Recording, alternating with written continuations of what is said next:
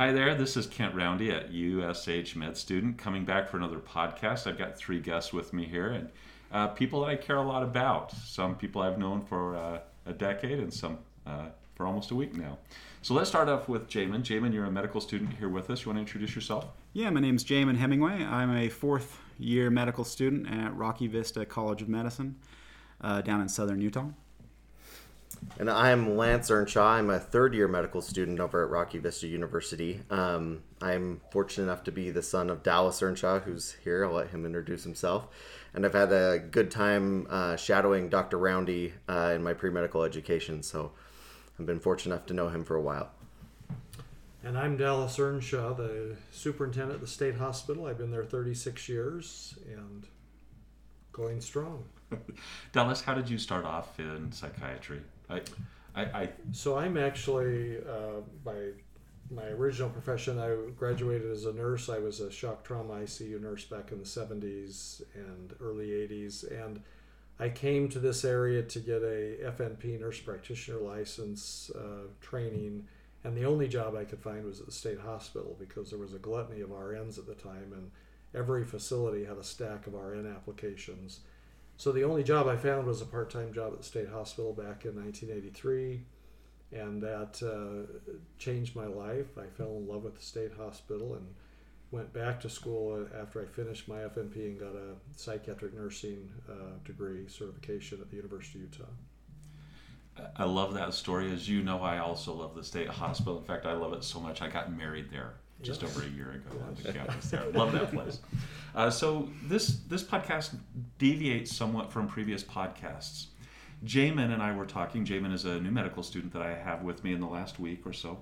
And we were talking. He said, Hey, we need to address the issue of why all of a sudden your podcast stopped. And I said, uh, Well, yeah, we, we probably do. That's, that's not a bad idea. But if we're going to do that, we've got to have an expert on the issue.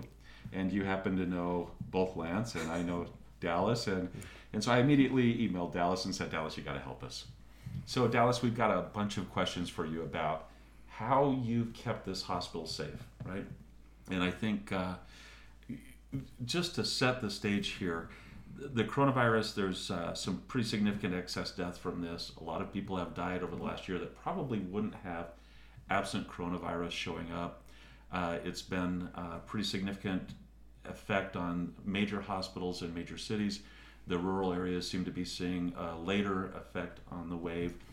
And uh, somehow the Utah State Hospital has not had any patient um, contract the coronavirus, as far as we know. And, and I think that's unbelievable. So we wanted to ask you about that. And uh, I know, Jamin, I think you looked up some of the, like, what it's like in the community, generally speaking. Um, so maybe, we can start there before we head over to Dallas. Yeah, um, you know, some of the things I looked up as we decided this would be a good topic is I looked up yesterday at the CDC's website to be as up to date as possible. We've had about 153,000 deaths so far that have been attributed to coronavirus. And um, the rates change state to state, but in the state of Utah, about 42% of those are actually from nursing homes. And I thought, well, this is a pretty similar facility to nursing homes. Um, kind of continued down that rabbit hole. We know that those who are on antipsychotics uh, medications actually have a relative risk or a hazardous risk of um, about two and a half times that of someone with the similar risks that aren't on an antipsychotic. So we even have a worse situation here brewing. And then uh, this isn't a prison, but you can kind of compare it in the, the very close uh, quarters. And there's some research out of John Hopkins that says prisoners are about five times more likely to get coronavirus than the average population. So you kind of have this perfect storm of patients on antipsychotics, which is worse, patients who are kind of like a prison system that are much, much worse. Um, and you know, there's a lot of similarities to nursing homes as well. And so I just thought we've got the perfect storm brewing. And from the first second I stepped onto your campus, right, we're stopped, we're pushed over to a, um, people to take our temperature and ask us questions. So you've done a lot of things to um, to get the outcomes that you have, and it sounds like this wasn't something that happened on accident. It was something you'd prepped for a little bit. Correct. So let me give you a little bit of a history, and that is when you, um, as a facility like ours, as a hospital, these aren't things that you you should be uh, waiting for at the last minute to prepare for. We, as a hospital, as a Joint Commission accredited hospital, as a certified CMS hospital, are well prepared for pandemics to happen. We have protocols in place and have for years. We practice those protocols. We do uh, dry run uh, exercises, tabletop exercises to talk through these challenges. And we even had a small outbreak with influenza A right before the coronavirus showed up in Utah. And so we, we had uh, implemented um, opportunities for us to really learn where our weaknesses were and address those. So we have a good system in place and had a good system in place when this first hit Utah. And we met as an incident command, which is already formulated by policy of who those players are and discussed we have a pandemic in the world right now and it's moving quickly across the United States. It's here in Utah. What are we going to do about this? Because our campus is a large campus. We have um, over 300 patients on any given day. We have people coming and going from the campus, probably about 500 people a day come and go from our campus. How are we going to keep that virus from entering our grounds? Because our patients in a secure environment in congregate care, just like nursing homes and jails, are sitting ducks. And that's what our view was is this virus can't enter the campus boundaries. So we knew we had to secure the boundary and nobody could come in into the campus who was going to be at risk in any such way. So we had to develop protocols that would minimize that risk. We knew it would be uh, impossible to keep it out of the campus because staff are coming and going and you can't control what staff do when they're gone and who they're exposed to but you can have protocols in place that you can mitigate that and reconcile it once it happens so as we implemented our strategies our main concern was securing the campus and having a very tight protocol for entrance with guidelines that followed the CDC guidelines for how you monitor people who is at risk and identifying those risk people so we came up with a processes to where we could identify those high risk people or even moderately risk people and keep them off campus. We were fortunate enough to have already in place a very uh, sophisticated communication system and tracking system, which we were able to put all of that data into a system from day one. So when the command center said secure the campus, we basically did, we shut off all entrances to the campus except one and we set up a 24 7 uh, monitoring of everybody coming and going from the campus with security involved. So we have a police officer there to assist us, and we've had to use them uh, for individuals who have tried to get on campus without permission.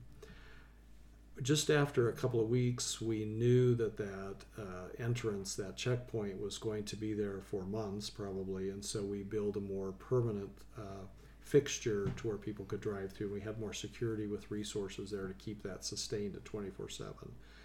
So that was our main goal is identifying where our risks were and keeping that risk of the coronavirus off campus and uh, educating our staff uh, as much as possible, communicating with our staff. We began immediate daily notifications to staff, uh, updates so they knew exactly what the protocols were, we put those out and then the command center had to make sure that we had the resources to do this that our staffing was set up so that if we did have a crisis we knew how to respond to it and our ppe our resources our supplies were managed appropriately so I've, I've got to back up for just a second there's something really important that i want to make clear and that is that the Utah State Hospital is nothing like a jail or a prison, just in case anybody might have that. I apologize for the comparison. No, it's, it, it's, it's an institution that has people that cannot leave voluntarily, and that's obviously very similar to those institutions. But I would say that most uh, jails, prisons, and even nursing homes aren't guarded on the front side by a herd of deer in an apple orchard, nor on the back side by 10,000 foot peaks. Yeah. This is the most beautiful campus in the world, I think.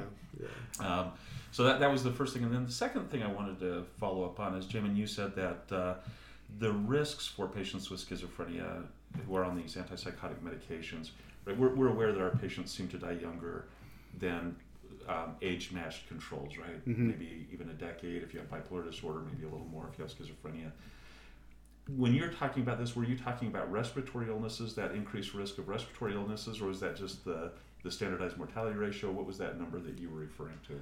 Um, the one I was referring to is there's some really interesting research with Parkinson's patients, and many Parkinson's patients get a form of dementia, um, but not all of them are treated with antipsychotics. So I'm, I'm going kind of to that group because I feel like it's a good cohort with less variables to add in um, that could confuse the outcome.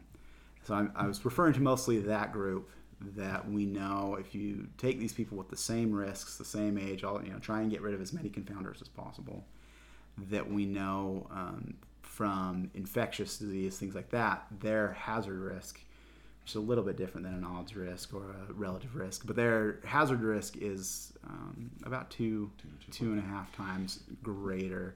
So it wasn't necessarily specifically broken down to a respiratory Respiratory. specific. So what we'll do is uh, we'll go ahead and put the link to that article, uh, the PubMed link to that article in the description of, of uh, the presentation of the podcast so that we can all look at that later. Good. Kent, I could probably add to just anecdotally the risk of our population is a third of our patients uh, are diagnosed with diabetes.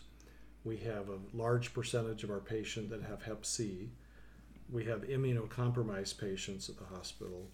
Uh, and just generally, the, the mortality rate of men- individuals with mental illness, the stress levels that they go through are 20 years younger. So you've got a lot of healthcare factors lined up besides psychotropic medications and the- type of patient who's on those that makes our patient population a risk. Um, and I would even say our pediatric population, who the community doesn't view as high risk, the type of medications our patients are on, the stress they're under, you know, just what we what we haven't even included in this research is how is it impacting the immune system and the ability of one's body to fight this off. Yeah. Great, great comments. Uh, so Dallas, the thing that amazed me the most, it, and amazes me more over time, is that the command center, the leadership involved in in directing the hospital during this crisis, they seem to have jumped on the that checkpoint that you mentioned very quickly, well ahead of what anybody else was doing in the community. Right? I've been having my temperature checked now for what four or five months since March. Over five. March 12th, roughly, right? And now I'm starting when when my wife and I go out to eat. The restaurants we really like are the ones that say, "I need to check your temperature before you can sit down and eat with us," right? Mm-hmm. And your tables are spaced apart and everything else. But but it's so normal now. We we started you and the command center started this early. How did you do that? How did you see that coming? What was it that that led you to know that that the interventions you had needed to start? So, so basically, it came down to the question: How do we keep the coronavirus off the campus? We can't let people on campus, and so we immediately restricted people that didn't have business on campus, so visitors, public, uh, and only essential people could come on campus. So we immediately started a campus restriction. Uh, even uh, initially, students and volunteers were restricted, so we could reevaluate you know let's close it completely down and then we'll decide where we're going to open up and so we we later made decisions that students were an essential part of business. You have to have a workforce to continue to grow. Uh, and so we didn't want to uh, disable uh, the, the educational uh, process. Uh, volunteers were not as essential but now that we're moving down the road a little bit and people are getting burned out we're looking at they may have an essential aspect. For example our student nurses are running our checkpoint now. That has saved us thousands of dollars uh, as a budget issue uh, because now we're not having to assign staff there. But really, our protocols were how do we screen? How do we know who's at high risk? So we identified the CDC guidelines at that point, who was a high risk, and we created protocols that no one who met those guidelines could enter the campus. So basically, it was secure the campus, one entrance point identify the risks, turn them away, and that was the. That's true, but I still I, I still think you caught on really quick. I don't know if that's a I- I don't know how to say that otherwise, I, but I think part of that was the commitment of the individuals involved. We knew, looking at the national data, that we were like this this isolated geographic area that was high risk. It was like prisons, hospitals. We were seeing what was happening in the medical hospitals back east. It's like, how are they managing the risk factors? Yeah, everybody was talking about PPE, everybody was talking about shutting down business. But we were dealing with a healthcare facility. We couldn't shut it down. You had to maintain operations. How do you minimize that risk? And really, it was we just foresaw that it was coming. This was a pandemic. It had moved all the way across the world. There was no escaping it. Utah was not going to escape this, and we couldn't sit around and wait until somebody came and told us what to do. We had to we had to say go. So, having you know being your son and having maybe a, a little bit uh, more of an informal uh, uh, opportunity to have conversations with you. Uh, you and I had a conversation recently about a uh, family friend who had gotten sick because of a uh, another individual who came to work who had lied about his his COVID status. He knew he was being tested that day, and had exposed that that friend. And I I was talking about this. I thought your response was very interesting. You very much focused on um, making sure you establish trust with your uh, employees rather than setting up a punishment for. Um, you know, coming to work being sick, it seemed like you were very focused on making sure your your uh, employees trusted you and were on your team. Could you comment more on how you establish that trust and what you're doing to uh, uh, build your staff up to be on that team? The the first thing was we knew that there was a debate nationally about the economic strain COVID was going to cause on people, and there was great fear that people were losing their jobs all over the place. And our we knew when we shut down, staff were going to be worried about their their jobs because if we're going to turn you away at the checkpoint because you're at risk, what what does that mean for me? Uh, you know, what if I only have two days of leave time left, uh, and I've got to go quarantine for 14 days? We knew that there had to be integrity in that system, and so we had to create a plan to say to the employee we got your back. We're going to pay for this. Don't worry about it. Your, your job's not at risk. Take that stress out of the equation, and then the employees are going to cooperate with the protocol. So that was key number one. Number two was the, uh, the emotional dynamic of the stressor, and we had to make sure that people had information. You can't say we're doing something, close off, have a checkpoint, and make it feel like uh, you have no clue why we're doing this. What does this all mean? So we, we from the day one, we thought we're going to communicate every day with employees so they so we can answer any question they have and minimize the stress because that was going to be a key to sustaining our success and sustaining our resources. I've heard numerous people who have received calls from Department of Health tracers or different individuals, uh, re, you know, having to report they're positive and feeling embarrassed feeling interrogated, feeling like I've had people say I felt like a criminal when I was called. And it's almost like society was almost afraid to say, I got exposed, like you did something wrong. Oh, how dare you? You know, you're putting people at risk. We didn't want people to feel ashamed by giving information that maybe they had gone to a family party and got exposed. We wanted people to feel comfortable saying, okay, I did this and so we really wanted to take the shaming aspect out of the reporting process. So making them feel financially secure and emotionally comfortable were two of our key uh, goals is helping employees know this is okay. We're, it's all about safety for patients and staff. Please work with us. So uh, I had a little bit of a question, kind of a logistical question. I know for my family, we started seeing the weird things that there was no toilet paper and no mm-hmm. diapers at uh, Costco anymore. Was there anything that you guys burned through your supplies too quickly or had a hard time getting? And how did you how did you address those problems? So that's something that as a hospital we just have always been very cognizant of. You have to be prepared for emergencies. And so we always at the hospital always have plenty of supplies of those kind of essentials. So we were never at risk for shortages on cleaning supplies, toilet paper, PPE, except masks. That was the one thing that we weren't expecting is we've never in our scenarios thought about everybody was going to have to wear a mask and how often. So when we initially put out that we're going to have everybody wear masks, we actually put out special guidelines on how to reuse a mask. We gave everybody a special bag and taught them how to care for that mass so you could use it again tomorrow. We had heard that people in um, New York City, the nursing staff were wearing their PPE for seven days straight because they were so short. So those were challenges we had to look at, but that was the only area we were not prepared in. So a lot of it is just uh, as an organization, as a leader, you have to foresee what the potentials might be. There's a concept in the Joint Commission accreditation called high reliability organization. Nuclear plants, the airline industry, when they do their protocols, they don't go, let's fix a problem. Where did we have an inefficiency? They go, let's identify every potential problem that might happen before it happens and put every protocol in place so it won't happen. So they already know to prevent something before it ever, ever happens.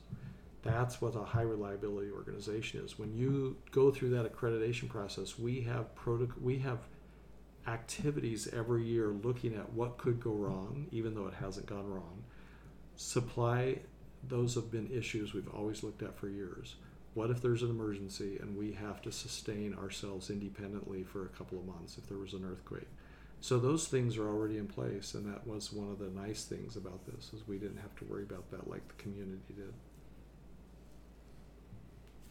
Um, I actually had another question on you talked about um, you knew this was coming, and we're kind of living in a, a time that it's hard to get good data. So, what are some of the sources that you use that you were so convinced? Okay, this is a real problem, even if you know many of my other sources are telling me it's nothing.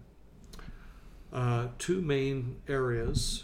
Um, we are one very connected to the CDC and the Department of Health, so we were getting a lot of information from the federal government on the CDC guidelines we were watching the reports, we were seeing what was happening to other hospitals.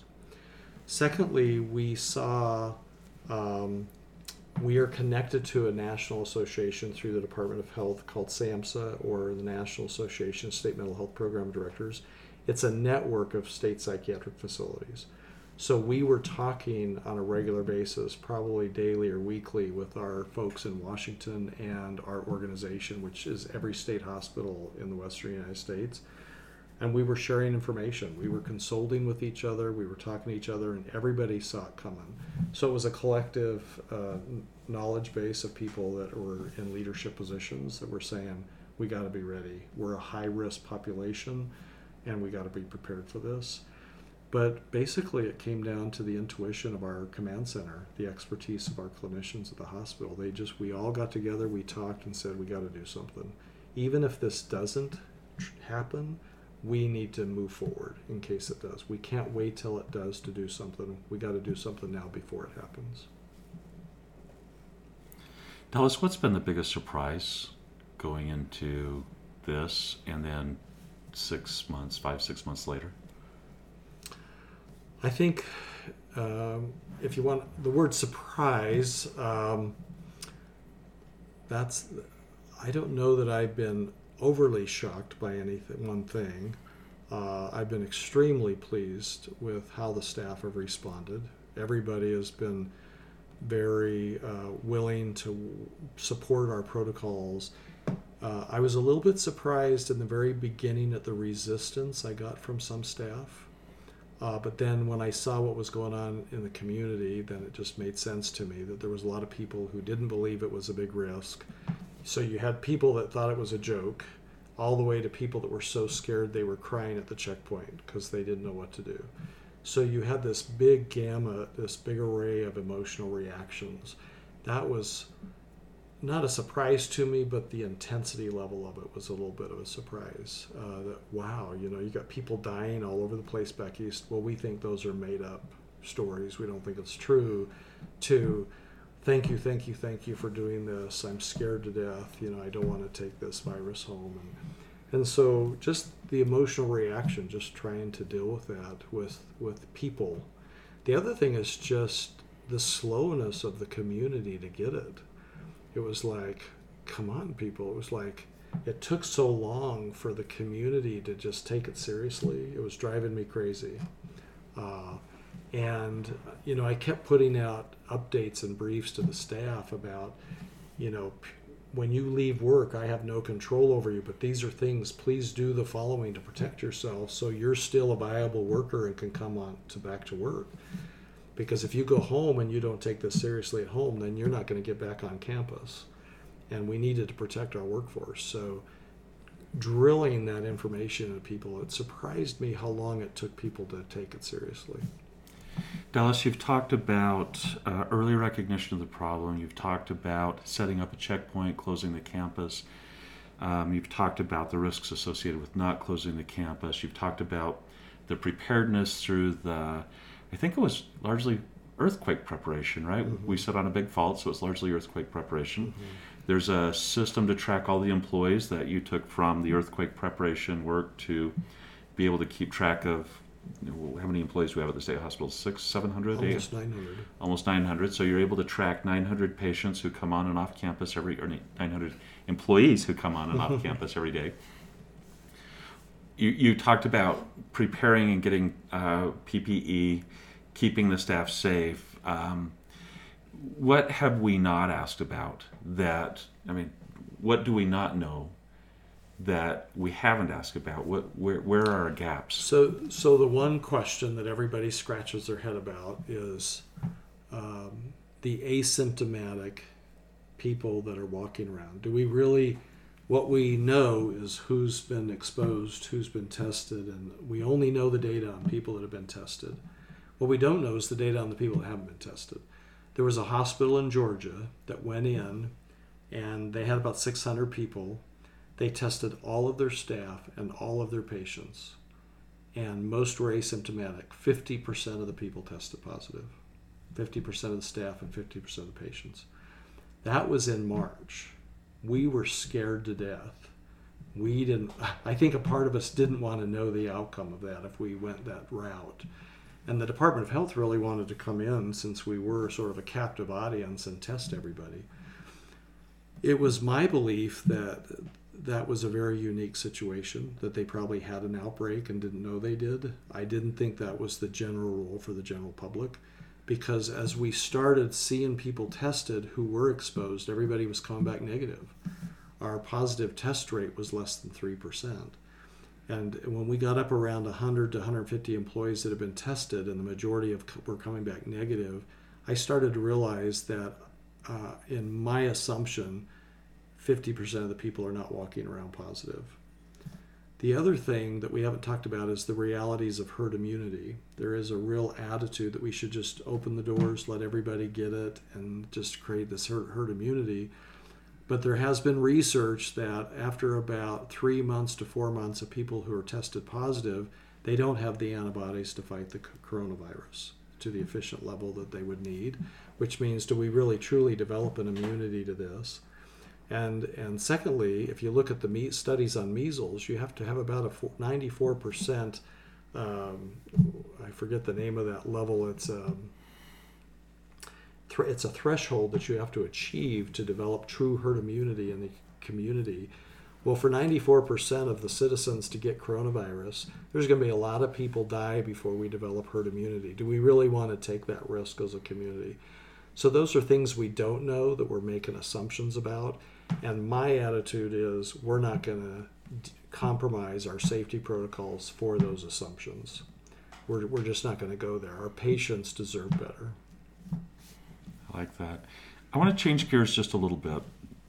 Um, we've had some interesting things happen with the medical students in this period of time. The the the whole impetus for this discussion was all of a sudden the podcast stopped, and the reason why is we had, as you mentioned, the students we were pretty careful with having them on campus. We had a couple of students who did two week rotations, three or four, maybe five, to have what was called a makeup rotation, even though they had never failed the original rotation. It was kind of an interesting concept. They had all passed their shelf exams before they showed up for the rotation. It was very, very interesting to watch. In fact, it looks like they do better without me than they do with me, right? Isn't that what you were saying earlier, Jamin? That, that the less time with Dr. Roundy, the higher the score on the shelf exam. Well, not, not you specifically. Just we, uh, our, some of our clinical coordinators released the data that um, the amount of people failing shelves went to essentially zero, and our averages went way up as we quit seeing because you quit working with physicians. Quit so, working there, yes. so that's very, very interesting. And I can also tell you that the experience on the rotations changed. I, I had these students that were able to come in sort of fresh, right? You, you burn out over the time on your rotations, and they came in fresh. They had energy, they knew the information, and it was really only adding a clinical experience to the information. It was, it was a lot of fun in many ways. Um, but it wasn't always fun for you guys. I had students telling me that they had shelf exams and board board exams uh, suddenly disappeared, right? yeah, I mean, my, my board exams should have been done back in June, and here I am currently studying uh, because mine got pushed back to August. And I have friends that are starting their rotations, and I'm over here twiddling my thumbs, stressed about board exams still. So this has had a massive impact on us as students.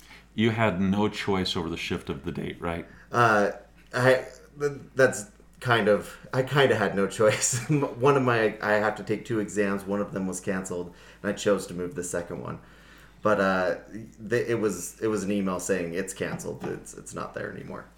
I've talked to students who were busy trying to figure out which part of the country they would fly to to be able to take the exam. So I think New Orleans was one of the places that people were flying to. Texas was one of the places people were flying to.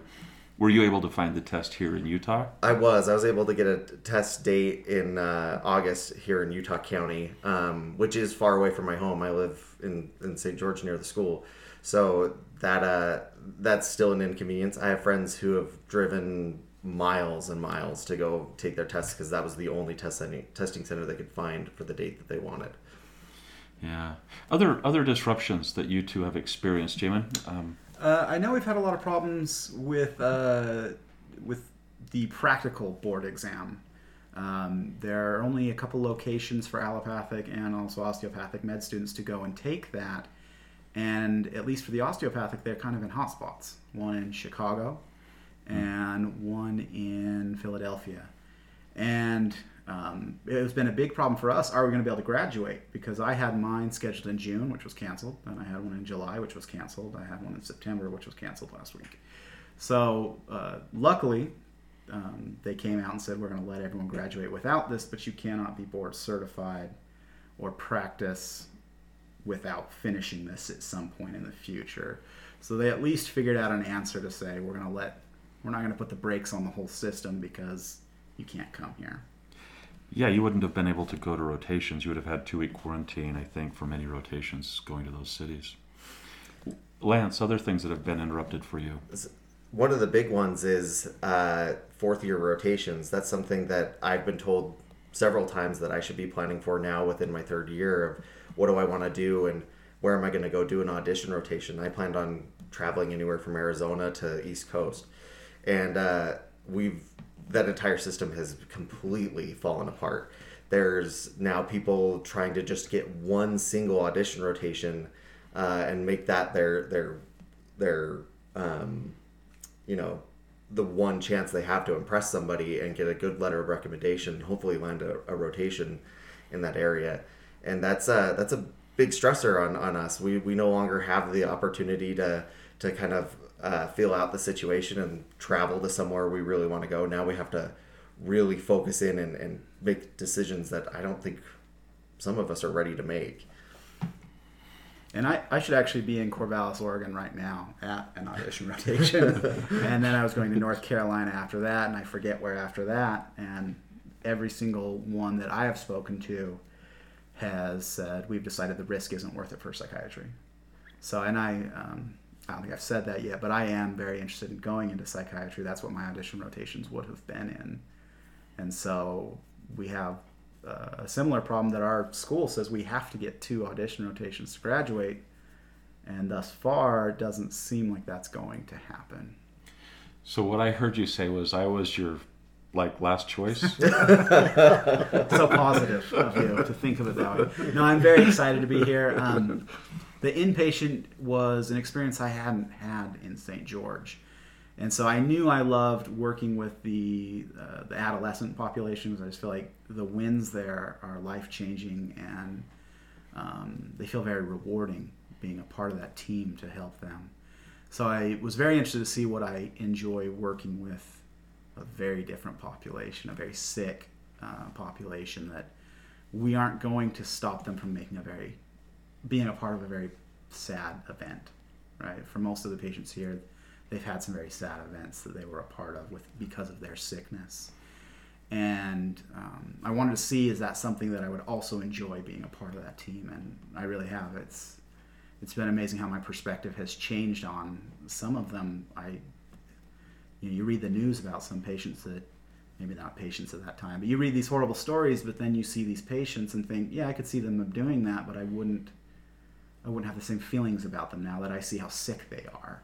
Yeah. Um, it's I, I'm glad you see it that way, and I, I can tell you that the uh, what what you referred to as the wins, those victories at the state hospital, uh, watching somebody who is really struggling with hearing audi- you know, auditory hallucinations, uh, delusional thoughts, is not able to function in society well, and when they leave, they're talking about how they're hopeful that their children can have an outcome as good as they've had at the state hospital. Those are kinds of moments that uh, they're life changing for me. So I, am hoping that you get the same kind of experience no matter where you end up.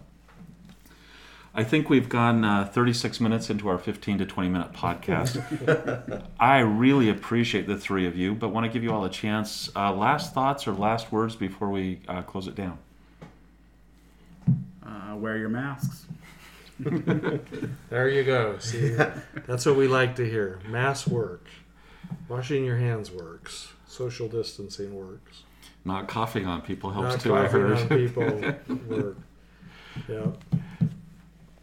Um, yeah, I, th- I think if we step it up as a community, we need to uh, uh, join together and be a, a, a unit. We're we're all in this together. I think that there's too much of this antagonistic point of view, and we're paranoid of each other, and we need to stop that. We need to be on the same team and realize that if we can all do this together, we can move past this and uh, get back to uh, new normal life.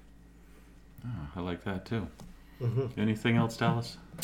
Uh, no, I think uh, one of the key issues, though, is this is going on for a while. Where none of us have lived through a pandemic before. It's been over 100 years since we did this.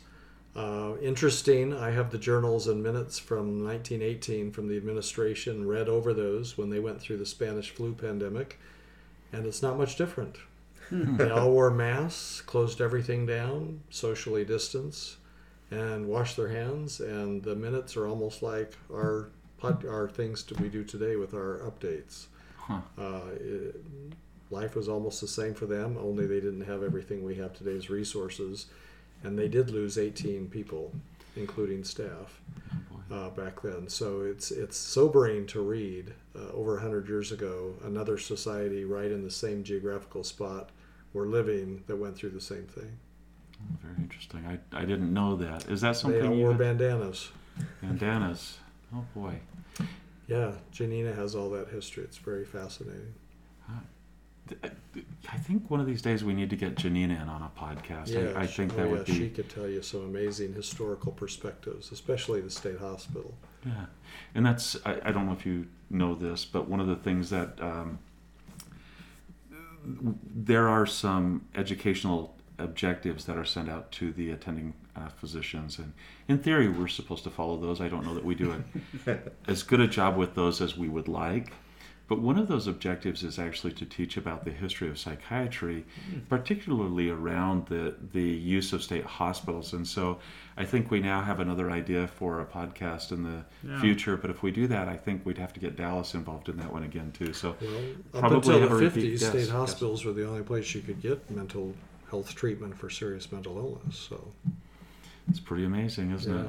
So uh, on that note, though, so that we don't start a completely separate podcast, and I have to learn how to edit these things, we I, I very much appreciate the three of you taking some time. Thank you so much, and and Uh, Jamin, great idea. And uh, again, you can find us on USH Med Student uh, on Anchor. We're also on iPod uh, or the Apple Store now, and also on Google Play. I think you can find us, uh, and a lot of other places. Thank you, everybody.